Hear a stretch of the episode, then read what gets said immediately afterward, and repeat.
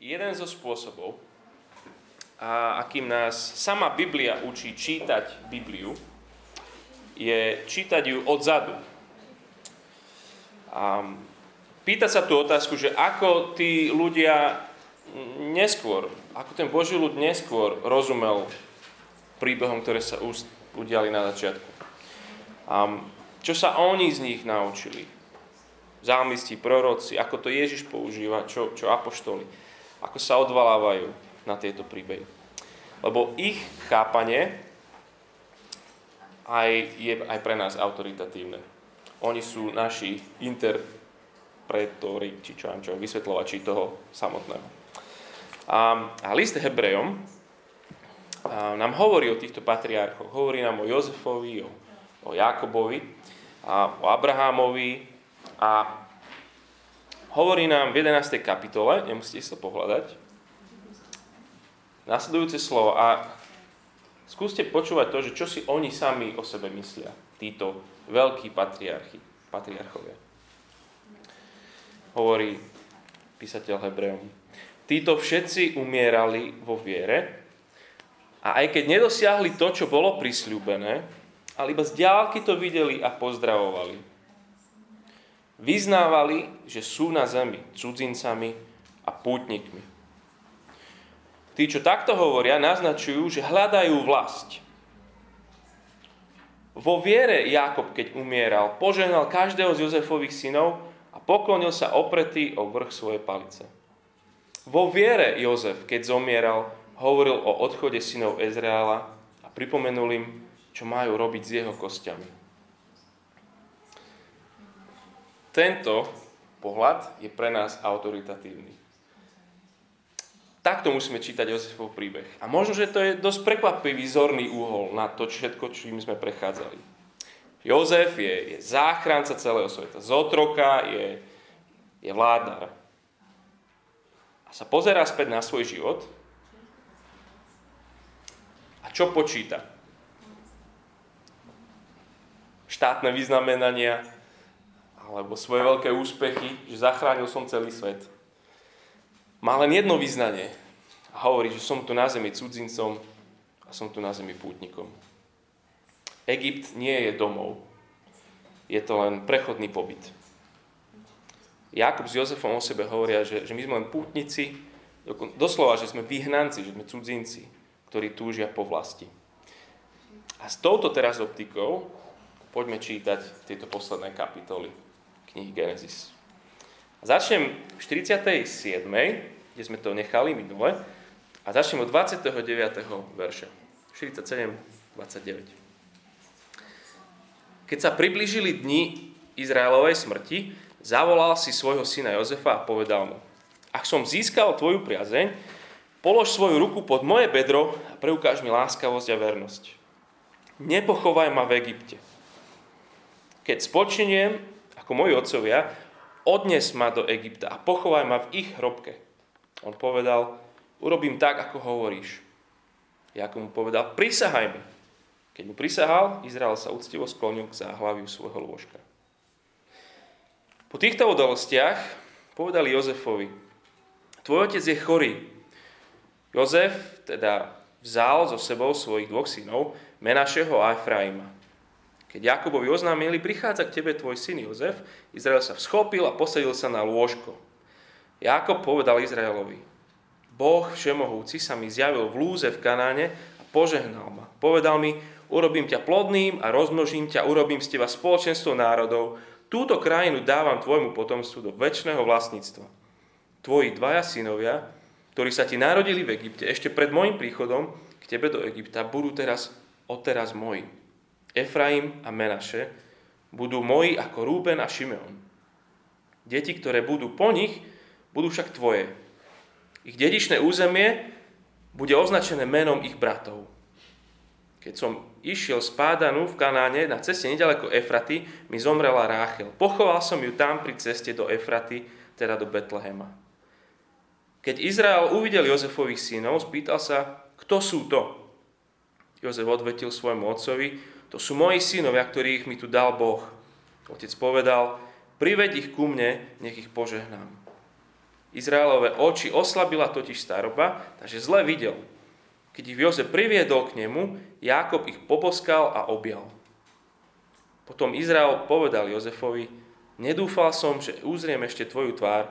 Boh mi však dal dopriať vidieť nielen teba, ale aj tvojich potomkov.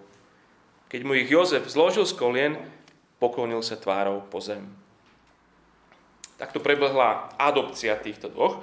A tých ďalších veršov do konca kapitoly je nielen adopcia, ale ako ich požehnáva. Ale veľmi zvláštnym spôsobom. Požehnáva ich naopak pravou rukou toho mladšieho, ľavou rukou toho presne naopak ako mal. Uprednostnil Efraima pred Manašem, verš 20. V ten deň ich požehnal a povedal, tvojim menom bude Izrael žehnať. Boh nech ťa urobí ako Efraima a Manašeho. Tak uprednostnil toho mladšieho Efraima pred Manašem. Potom ideme v 49. kapitoli, ktorá je zväčša, ako je to báseň, čiže iný žáner. Potom si Jákob zvolal svojich synov a povedal, zíďte sa a oznámim vám, čo vás čaká i v ďalekej budúcnosti. Zhromaždite sa a počúvajte, synové Jákobovi. Vypočujte svojho otca Izraela. Rúben, ty si môj prvorodený, moja sila a prvotila mojej mužnosti. Oplývaš znešenosťou, oplývaš silou. Prekypel si ako voda, nebudeš prvý, pretože si vošiel na lôžko svojho otca a zneúctil si ho, ľahol si si do mojej postele.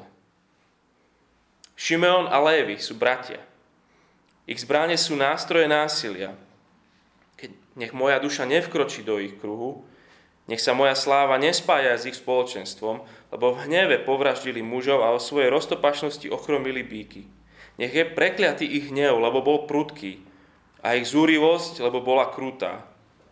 Rozdelím ich v Jákobovi a rozptýlim v Izraeli. Júda, teba budú chváliť tvoji bratia, tvoja ruka bude na šíji tvojich nepriateľov. Budú sa ti kláňať synovia tvojho otca. Júda je levíča. Od koristi si sa zdvihol, syn môj. Leží a odpočíva ako lev a levica. Kto ho donúti, aby vstal? Nevzdiali sa žezlo od Júdu, ani vládárska berla od jeho nôh, kým z neho nevzíde vládca, ktorého budú poslúchať národy. Svoj oslíča si priviaže na vinič, oslie mláďa k viničnému kmeňu, vo víne si operie rúcho a v hroznovej krvi svoj plášť. Jeho oči budú tmavšie než víno, zuby belšie než mlieko. Zebulum bude bývať pri morskom pobreží. Tam, kde pristávajú lode, hraničiť bude so Sidonom. Isachar je kosnatý osol, odpočíva medzi dvoma ohradami. Videl, že odpočinok je dobrý, že krajina je rozkošná, zohol chrbát, nosil bremená a bol nútený konať otrocké práce. Dán bude obhajovať právo svojho ľudu ako jeden z kmeňov Izraela. Dán nech je hadom na ceste, rohatou zmijou na chodníku, ktorá uštipne koňa do päty, že jazdec padne dozadu. Na tvoju spásu čakám, Hospodin. Gád, hordy sa vrhajú naňho, on im však doráža na päty.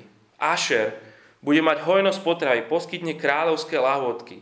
Naftali, vypustená jelenica, vydáva úchvatné zvuky. Jozef je plodná ratolesť. Plodná ratolesť pri pramení. Ratolesti prerastajú múr.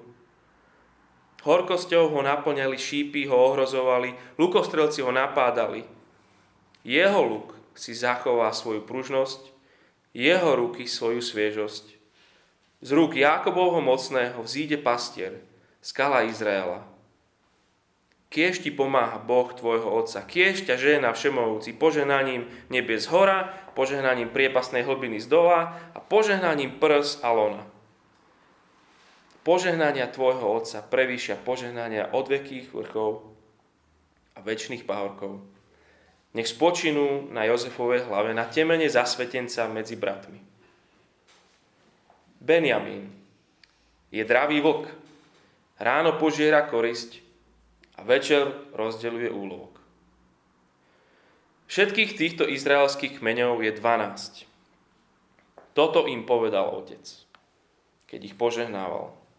Každého z nich požehnal osobitným požehnaním. Potom im prikázal, keď budem pripojený k svojmu ľudu, pochovajte ma k mojim otcom do jaskyne, ktorá je na poli Chetitu Efrona, do jaskyne, ktorá je na poli Machpela oproti Mamre v Kanáne. To pole kúpil Abraham od Chetitu Efrona, aby mal vlastnú hrobku. Tam pochovali Abraháma a jeho ženu Sáru, tam pochovali Izáka a jeho ženu Rebeku a tam som pochoval Leu. To pole aj s jaskyňou bolo kúpené od Chetitov.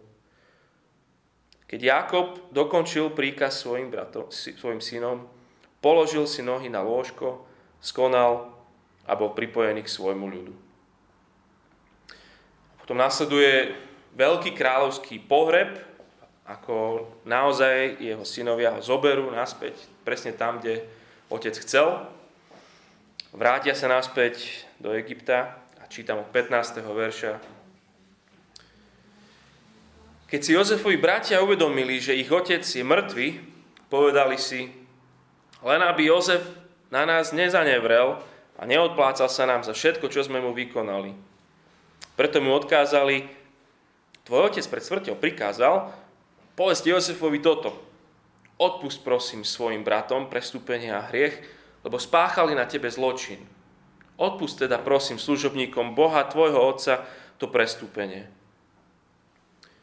Jozef sa nad ich odkazom rozplakal. Potom prišli za ním sami bratia. Padli pred ním a vraveli, tu sme, budeme ti otrokmi. Jozef im však odvetil, nebojte sa. Som tu azda namiesto Boha. Vy ste proti mne osnovali zlo, Boh to však obrátil na dobro. Takže učinil, čo je dnes. Zachoval pri živote mnohých ľudí. Teraz sa už nebojte. Ja budem živiť vás a vaše deti. Tak ich utešoval a vľúdne sa im prihováral. Jozef býval v Egypte aj s domom svojho otca a žil 110 rokov. Efraimových synov videl do 3. pokolenia. Aj synovia Machíra, syna Menašeho, boli po narodení položení na Jozefove kolená. Potom Jozef povedal bratom, ja zomieram, ale Boh sa vás určite ujme a vyvedie vás odtiaľto do krajiny, o ktorej prisahal Abrahámovi, Izákovi a Jakobovi. Jozef zaprisahal Izraelových synov slovami, Boh sa vás ujme, určite. Potom odneste odtiaľto moje kosti. Jozef zomrel, keď mal 110 rokov, zabalzamovali ho a uložili v Egypte do rakvy. Budem sa modliť. Hospodin, náš Boh, ďakujeme Ti za Tvoje slovo. Ďakujeme Ti za slovo, ktoré má meniť životy. Ďakujeme, že si nás vťahoval do tohto príbehu. Ďakujem, že si nás vťahoval do svojho veľkého príbehu. Prosíme, správ to znova, aj teraz. Pomôž nám počuť, pomôž nám vidieť a pomôž aj nám na našej ceste domov. Amen. Takže domov. Čo je domov? Posledné dni počúvam jednu pieseň a country spevák Edward Sharpe. A v tej pesničke je párik. Neviem, či sú manželia, proste to tam nespievajú, ale sú párik. A spievajú si navzájom, sú rozdelení, sú zamilovaní a spievajú si navzájom, že domov je kdekoľvek si ty. Domov je kdekoľvek si ty. Kde je tvoj domov? Čo je cieľová stanica tvojho života? Alebo kam by si chcel doraziť? Mať veľkú rodinu, alebo prežiť v živote romantickú lásku, alebo vyliečiť sa zo všetkého, čo som chorý, alebo dosiahnuť úspech, získať uznanie. Kedy a kde si vieš úplne vyfúknuť a povedať si, že som v cieli. Som naozaj v cieli. Alebo inak, aké poštové smerovacie má vaše šťastie? Rozmýšľajte nad tým. Všetci sme na ceste. No čoraz viacej ľudí mi hovorí, že síce cestujú, ale že oni nemajú cieľovú stanicu. A proste môj domov je tá cesta, na ktorej som. A je to také krásne, postmoderné, ale zároveň strašne depresívne byť takýmto bezdomovcom. Často práve cestu nazývame domovom, aby sme sa vyhli bolesti sklamania, že nikam nedorazíme raz. Alebo že dorazíme a keď dorazíme, tak zistíme, že to nie je domov, po ktorom som túžil. Tak radšej povieme, môj domov to je cesta. Európa má mnoho pútnikov, a jeden druh je dobrodruh, turista. Cestuje z vášne. A putuje za poznaním, putuje za zážitkom, za zábavou alebo za seba poznaním. A neviem, koho si ty predstavíš, ale možno niekto nejaká osoba, ktorá má taký klobúk taký cestovateľský a má dobrý ruksak na chrbte a kreditka v peňaženke. A cestuje. A je ešte druhý druh pútnika v Európe, a to je emigrant.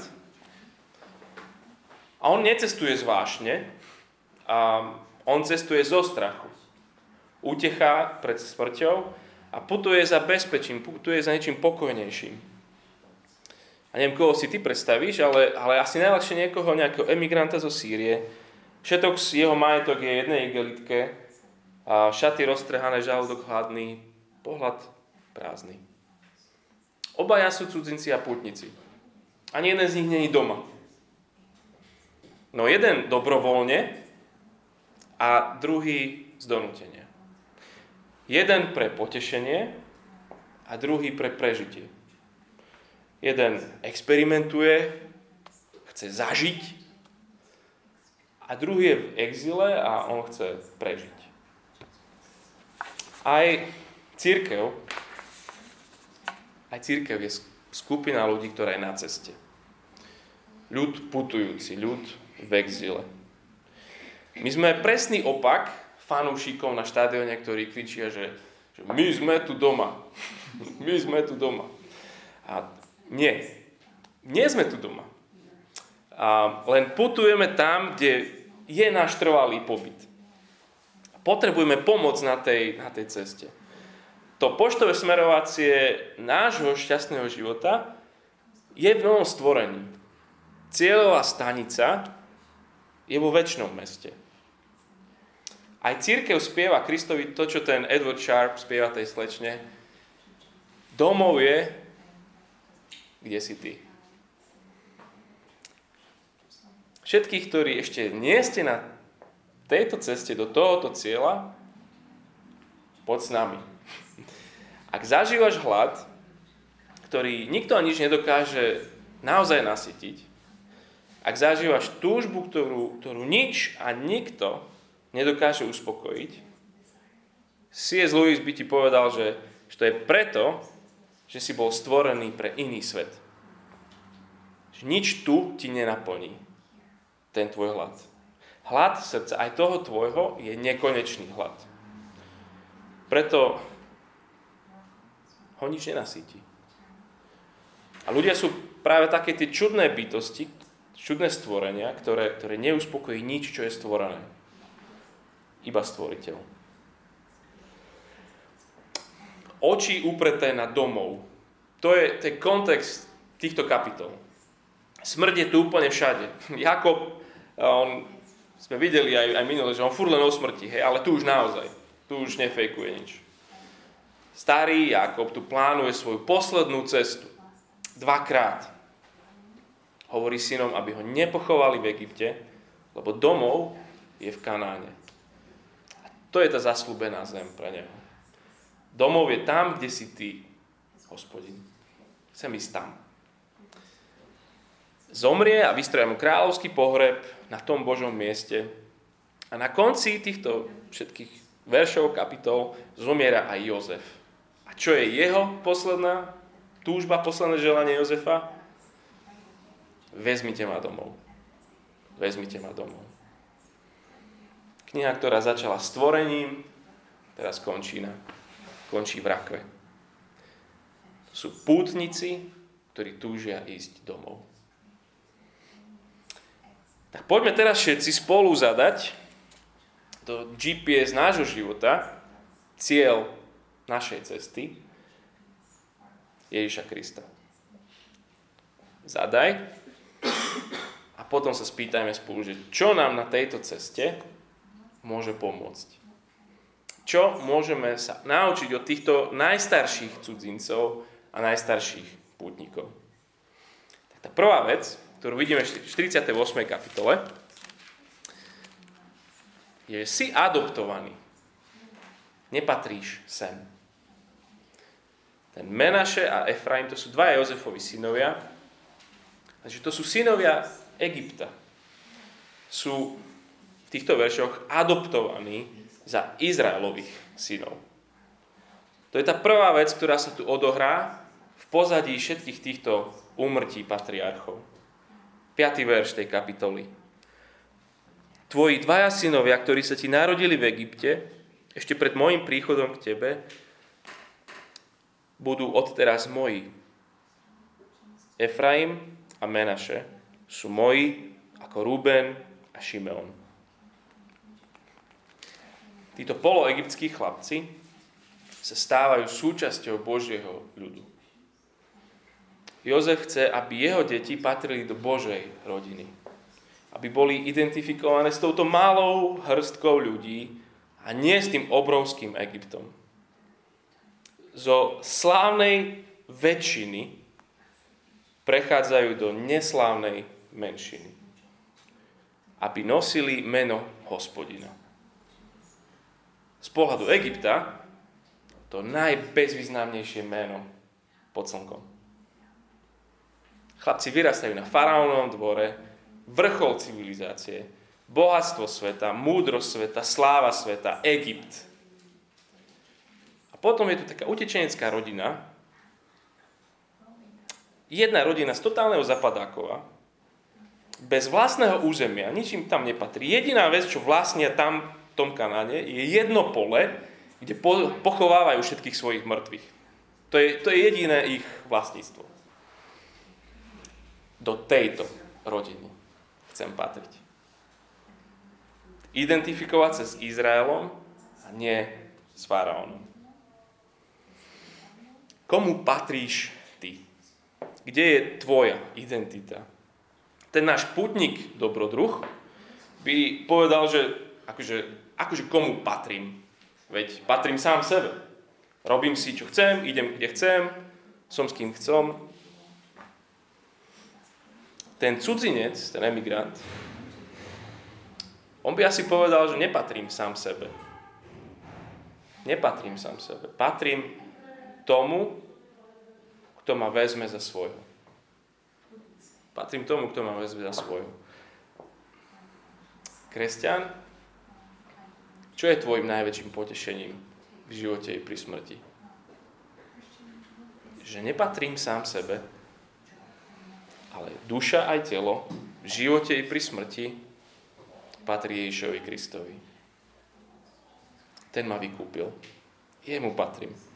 Patrím Ježišovi, patrím Otcovi, ktorý ma adoptoval, patrím Duchu, ktorý ma premieňa. Nie si sám svoj, si adoptovaný. A možno reálne vnímaš ten tlak, že táto nová rodina vôbec nevyzerá pôsobivo a grandiózne. A hej, súhlasím. Však aj my tu dnes večer vyzeráme tak bezvýznamne. Nerob si trvalé poštové smerové v Bratislave. Ak nie si z Bratislavy, ak si z Bratislavy, tak nerob si ho vo Viedni alebo v Prahe. Patríš Bohu. Si adoptovaný do Božej rodiny. To To je tá prvá vec. Tá druhá, si požehnaný, patrí ti dedičstvo. Lebo ak si súčasťou rodiny, potom platí, že čo je otcové, je aj tvoje. A keď otec zomrie, všetko, čo bolo jeho, dedia deti. A Jákob z očí v oči smrti požehnáva, odovzdáva svoje požehnanie. Všetko v týchto kapitolách od toho 29.47. až po koniec 49. Všetko sa tu deje v jednej miestnosti, kde je starý človek na smrteľnej posteli. Všetko to je to tam. V jednej izbe. To, čo Boh sľúbil Jákobovi, že spraví, že spraví z neho národ, že mu dá krajinu, že skrze neho všetky rodiny budú požehnané. Všetky tieto sľuby teraz predáva on svojim synom. To je to najväčšie dedičstvo, ktoré prechádza na synov. Kapitola 48 je, že žehná synov Jozefa, jeho dvaja synovia dostanú adopciu a stanú sa dedičmi. A je to taká dvojitá nádielka. Jozef má dvoch a dvaja sú teda požehnaní. Vždycky ten prvorodený dostal dvojnásobnú dávku požehnania. Jozef tým pádom, ten brat číslo 11 je požehnaný ako prvorodený. Dvakrát tak. V celej tejto knihe Genesis sa to opakuje znovu. Požehnanie nejde podľa zákonov genetiky, ale podľa Božieho slobodného rozhodnutia. Byť starším, byť tým geneticky bližšie k požehnaniu, nikdy tu nie je výhoda. Nie Kain, ale Abel. Nie Išmael, ale Izák. Nie Ezau, ale Jákob. Nie Zerach, ale Perec. Nie Ruben, ale Jozef. A nie Menaše, ale Efraim. Furt naopak. Boh dáva sľuby, Boh dáva dedičstvo, Boh žehná, on je Boh. No a 49. kapitola je potom báseň požehnania. Prvý verš. Jákob si zavolá všetkých svojich synov a začne básniť. A končí to 28. Všetkých týchto izraelských kmeňov je 12 a toto im povedal otec, keď ich požehnával. Každého z nich požehnal osobitným požehnaním. Koľkokrát to tam opakuje? Požehnal osobitným požehnaním, aby požehnal. Lebo niektoré veci neznejú ako požehnania v tom požehnaní. Tak to radšej trikrát zopakuje na konci, že to sú požehnania. Lebo máme také veľké očakávania od toho, keď niekto ako Jákob ide požehnávať. A predstavujeme sa typ takým možno, že nech ťa pokoj, zdravie, láska neopustia a blablabla, hej. Po všetkým tvojho života, no takéto niečo požehnanie. Možno aj Ruben niečo podobné čakal. Je to dôležitý deň, otec zomiera, veľké Božie požehnania sa idú predávať. Predstavujem si ten jeho pohľad. Verš 4. Prekypel si ako voda, nebudeš prvý. Si predstav. Pretože si vošiel na lôžko svojho otca a zneúctil si ho. Oci, dík. Otec zomiera a vyťahuje všetky staré hriechy na neho. Také antipožehnanie to je. Či? Nie. Na konci to povedal trikrát v jednej vete. Osobitné požehnanie, aby požehnal každého osobitne. Nezabudni, všetci sú požehnaní osobitným požehnaním. Všetci tak, ako to oni potrebovali. Lebo sú takí, ako je Ruben, Simeon a Lévi. Ste požehnaní, ale musíte byť varovaní pred hriechom. Každý, kto je požehnaný, aj inklinuje k nejakému pre neho typickému hriechu. Všetci, čo sú potomkovia Rubena, si užívame, že sme prví, radi víťazíme. Ruben, máš v sebe túžbu ohúriť druhých. Dávaj si pozor na pýchu. Šimeon a Lévi, tie verše 5 až 7. Čo sa tam opakuje stále o nich, je násilie, hnev a zúrivosť. Ste požehnaní. Ale priťahujú ťa spory, bitky, rýchlo sa rozhorčíš, vystrelí ti rýchlo dekel. Si požehnaný, ale dávaj si pozor na hnev. Potrebuješ varovať. A sú tu takí potom, ako je Zebulun a Isachar. Vy ste požehnaní, ale musíte byť vyzývaní k akcii.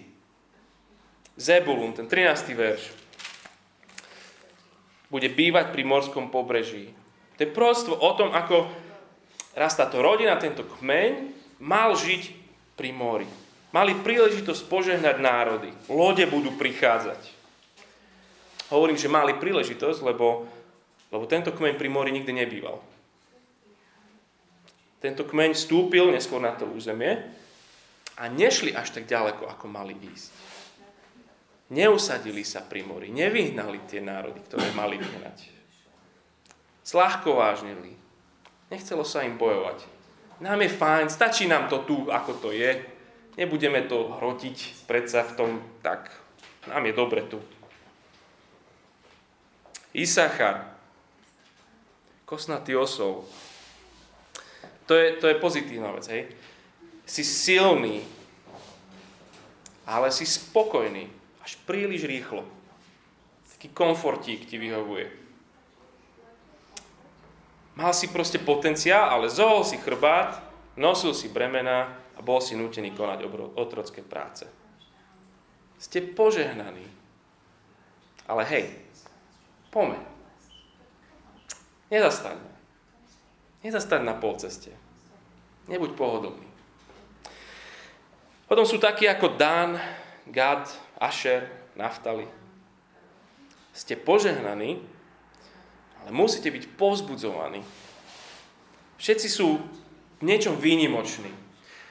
Dan výnimočný svojou múdrosťou, Gad svojou silou, Ašer úrodou, Naftali krásou. A to sú poetické obrazy niečoho malého, čo môže poslúžiť úplne všetkým.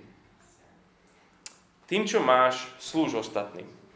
Preto si to dostal, aby si radil, ak si rozhladený. Aby si ochraňoval, ak si silný. Aby si bol štedrý, ak si bohatý. Aby si kráčal po boku slabých, ak vieš byť verný, jemný. Ste požehnaní, a musíte byť pozbudzovaní. A potom sú takí, ako je Benjamín, Júda a Jozef. Samé pozitívne veci, nič tam nie je negatívne. Ste požehnaní a musíte byť chválení.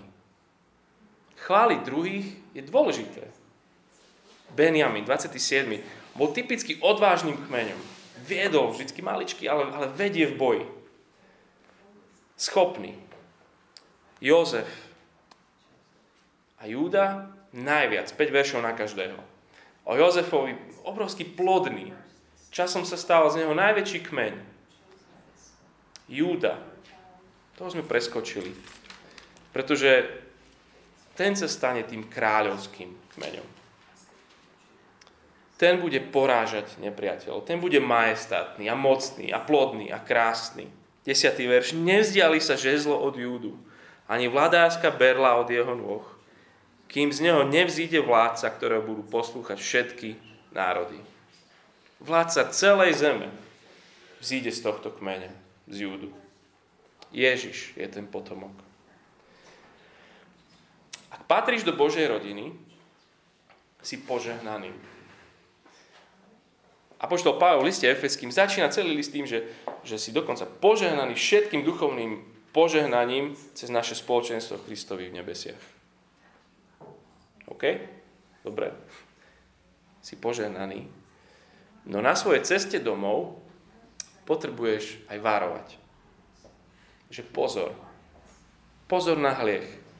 Hlavne ten, čo je pre teba taký typický. Keď nevieš, ktorý to je, spýtaj sa všetkých ostatných.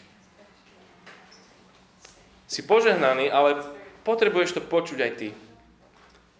Poď. Nezastaň na pol ceste. Nebuď taký polovičatý. Si požehnaný, ale potrebuješ pozbudiť. Slúž s tým, čo je jedinečne zverené tebe. Si požehnaný, lebo si súčasťou Božej rodiny. Z požehnania Júdu máš pôžitok aj ty. Lebo kráľ sa narodil. Kráľ majestátne bojoval. Kráľ zvíťazil, kráľ žije. Ježiš vládne celému stvoreniu. Si na ceste domov, ideš za Ježišom, si adoptovaný, si požehnaný. A to tretie je, že si milovaný. Si milovaný, tak nemaj pochybnosti. Kapitola 50. Synov akurát ich otec všetkých požehná. Bude tam adopcia a dedičské konanie a vynára sa nový strach. Miluje nás ten Jozef naozaj? Nie sme si úplne istí. Ten záchranca, pochybujeme o jeho láske. Ak si neúplne istý, že ten, ktorý nás zachránil, nás neprestane milovať, tvoja cesta domov bude strašne plná strachu a neistoty. Ak si není istý, že ten, kto ťa zachránil, ťa miluje a neprestane, tvoja cesta domov bude zložitá cesta domov. A možno v tom strachu a v tej neistote si aj dnes. Tí zachránených najprv pošlú len odkaz. Taký zvláštny, plne vymyslený. Vieš, náš mŕtvý otec ti odkazuje, čo mi môj mŕtvý odkaz, že máš nám odpustiť. To sme riešili v 47. chlapci, nie? Kapitole. Jozef dostane tento odkaz od nich a čo spraví? Sa rozplače. Ako môžu ešte pochybovať o mojom odpustení? Ako môžu ešte pochybovať o mojej láske? Ako môžeme ešte pochybovať? Verš 19. Jozef im však odvetil: nebojte sa. Som tu azda namiesto Boha? Vy ste proti mne osnovali zlo, Boh to však obrátil na dobro. Takže učinil, čo je dnes. Zachoval pri živote mnohých ľudí. Teraz sa už nebojte. Ja budem živiť vás, vaše deti. Tak ich utešoval a vľúdne sa im prihováral. Dvakrát to tam zopakuje. Nebojte sa. Nebojte sa. A nielenže čo im hovoril, ale ako im to hovorí. Utešoval ich a vľúdne sa im prihováral. Hovorí, moja láska sa nikdy nevzdá, všetko vydrží a nikdy neskončí. Sme zachránení skrze zločin. Zločin spáchaný na milovanom synovi otca. On priniesol záchranu celému svetu. Nenávidený, predaný, pokúšaný, zabudnutý, nespravodlivo súdený. Otcov milovaný syn bol mŕtvy a žije. Žije a vládne celému svetu. A dnes vľúdne a láskavo sa nás snaží prehovoriť. Všetkých cudzincov a pútnikov. A hovorí, že ak som tvojim záchrancom, tak nepochybuj o mojej láske. Zvykneš pochybovať o Božej láske. Ak pochybuješ, že jeho láska sa nikdy nevzdá, že všetko vydrží a nikdy neskončí, tak to nenechaj pre seba. Povedz to susedovi po skončení tu, alebo to povedz priateľovi, alebo hovorte o tom spolu. Kedykoľvek. A potom, keď ti to niekto povie, zober toho človeka ku krížu. A ostaň tam tak dlho, dokým spolu neodídete hlboko uistení, že jeho láska sa naozaj nikdy nevzdá. A že všetko vydrží. A že nikdy neskončí. Takže spolu cudzinci a spoluputníci, toto potrebujeme. Vedieť, že patríme Otcovi. Skrze Syna sme adoptovaní. Potrebujeme počuť znova o požehnaní s poslaním ísť do zasľúbenej zeme. A možno najviac zo všetkého potrebujeme aj dnes pripomenutie, že on nás miluje, že nás neopustí, že sa postará. Zachránil nás a dovedie nás domov. Lebo domov je tam, kde je syn. Môžeme sa modliť. Môžeme sa modliť, ak svoje PSČ vieš zadefinovať niekde tu v Bratislave alebo na Slovensku, tak mu to vyznaj. A pros ho, aby tvoje trvalé bolo s ním. Všetko mu daj. Ak tvojim domovom je Ježiš Kristus, tiež sa z toho, že ťa nazýva svojím. Ďakuj mu za všetko požehnanie, ktoré máš v Kristovi. A buď mu vďačný za jeho lásku, ktorá nikdy neskončí, všetko vytrvá. Môžeme sa modliť.